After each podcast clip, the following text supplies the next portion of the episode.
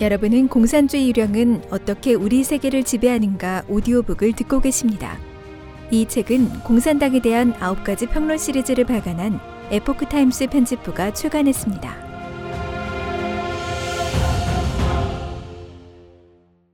서문. 동유럽 공산주의 진영은 비록 와해됐지만 공산주의 양령은 아직 소멸되지 않았다. 반면 이 양령은 이제 우리의 세상을 지배하고 있다. 인류가 결코 이 문제를 낙관적으로 보아서는 안 된다. 공산주의는 일종의 사조나 학설이 아니고 인류가 출로를 찾으려다 실패한 일종의 시도도 아니다. 이 양령은 증오와 우주 저층의 각종 부패 물질로 이루어졌다. 그것의 근원은 한 마리 뱀이지만 표면 공간에서는 붉은 용의 형상으로 체현된다. 그것은 바른 신을 적대시하는 사탄과 무리를 이루고 각종 저급한 영과 마귀를 이용해 인간 세상에서 재난과 혼란을 일으킨다. 이 악령의 궁극적인 목적은 바로 인류를 파멸시키는 것이다. 신이 재림해 중생을 구원하는 최후의 시각에 사람들로 하여금 신을 불신케 하고 신과 전통을 등지게 하며 신의 가르침을 알아듣지 못할 정도로 인간의 도덕을 타락시켜 결국 도태되게 한다. 공산주의 양령은 관계가 많고 변화무쌍하다. 어떤 때는 피비린내 나는 폭력으로 자신을 따르도록 위협하고 어떤 때는 과학, 진보 같은 구호와 아름다운 청사진으로 사람들을 속여 추종하게끔 한다. 때로는 심오한 학문을 만들어 공산주의 양령이 마치 인류 미래의 발전 방향인 양 믿도록 하고 때로는 민주, 평등, 사회 공정 등의 구호로 교육, 매체, 예술, 법률 등 다양한 영역에 침투해 아무도 모르게 그들의 깃발 아래로 끌어들인다.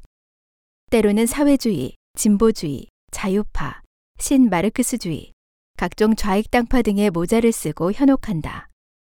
어떤 때는 평화반전, 환경보호, 세계화, 정치적 올바름 등의 기치를 내걸고 정의의 사도인 양 위장한다.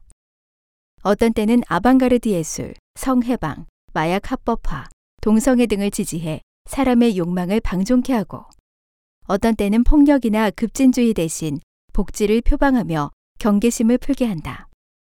하지만 그것의 근본적인 특징은 수단과 방법을 가리지 않고 신앙, 종교, 도덕, 문화, 가정, 예술, 교육, 법률 등 모든 분야의 전통을 파괴함으로써 사람들을 도덕적으로 타락시켜 영원히 솟아날 수 없는 심연으로 떨어뜨리는 것이다. 이 양령과 그것의 각종 변종들은 동유럽 공산당이 해체될 때 함께 사라지지 않았을 뿐만 아니라 오히려 전 세계에서 크게 횡행하고 있다. 본래 공산 정권인 중국과 쿠바, 일찍이 사회주의화한 유럽, 공산당 세력으로 뒤덮인 아프리카와 라틴 아메리카 등에서 공산주의의 흥행은 두말할 것 없고 자유세계의 선도자라 일컫는 미국마저 공산주의 악령의 침공으로 함락 직전에 이르렀다는 점이다. 인류가 직면한 이러한 충격적인 현실은 공산주의 악령이 인류를 회멸하려는 음모가 거의 실현되다시피 했음을 반영한다. 이익을 좇고 해로운 것을 피하는 것은 인간의 본능이다. 따라서 사람은 고난을 피하려 하고 출세를 하려 하고 단지 삶을 즐기고 싶어 하기도 한다. 이러한 생각 자체는 크게 비난할 것이 못 되지만 사람들이 일단 신에게서 멀어지면 이러한 심리적인 것들은 모두 공산주의 악령의 빌미로 잡히고 반다. 악령은 그러한 심리를 부추기고 증폭해 사람들을 통제한다. 신을 배척하고 하늘을 거스르는 공산주의 악령의 광기는 조종받는 자들의 광기도 불러일으킨다. 즉 권력이나 금전, 지식 등으로 하느님인 양 다른 사람들의 운명과 역사의 노정을 주재하려 하며 더 나아가 일종의 사회적 조류를 형성하려 한다. 인간은 신이 만들었으며 인성에는 선과 악이 공존한다. 사람이 악을 버리고 선을 행하면 신에게로 돌아갈 수 있고 그 순리를 거스르면 악마에게 귀속된다.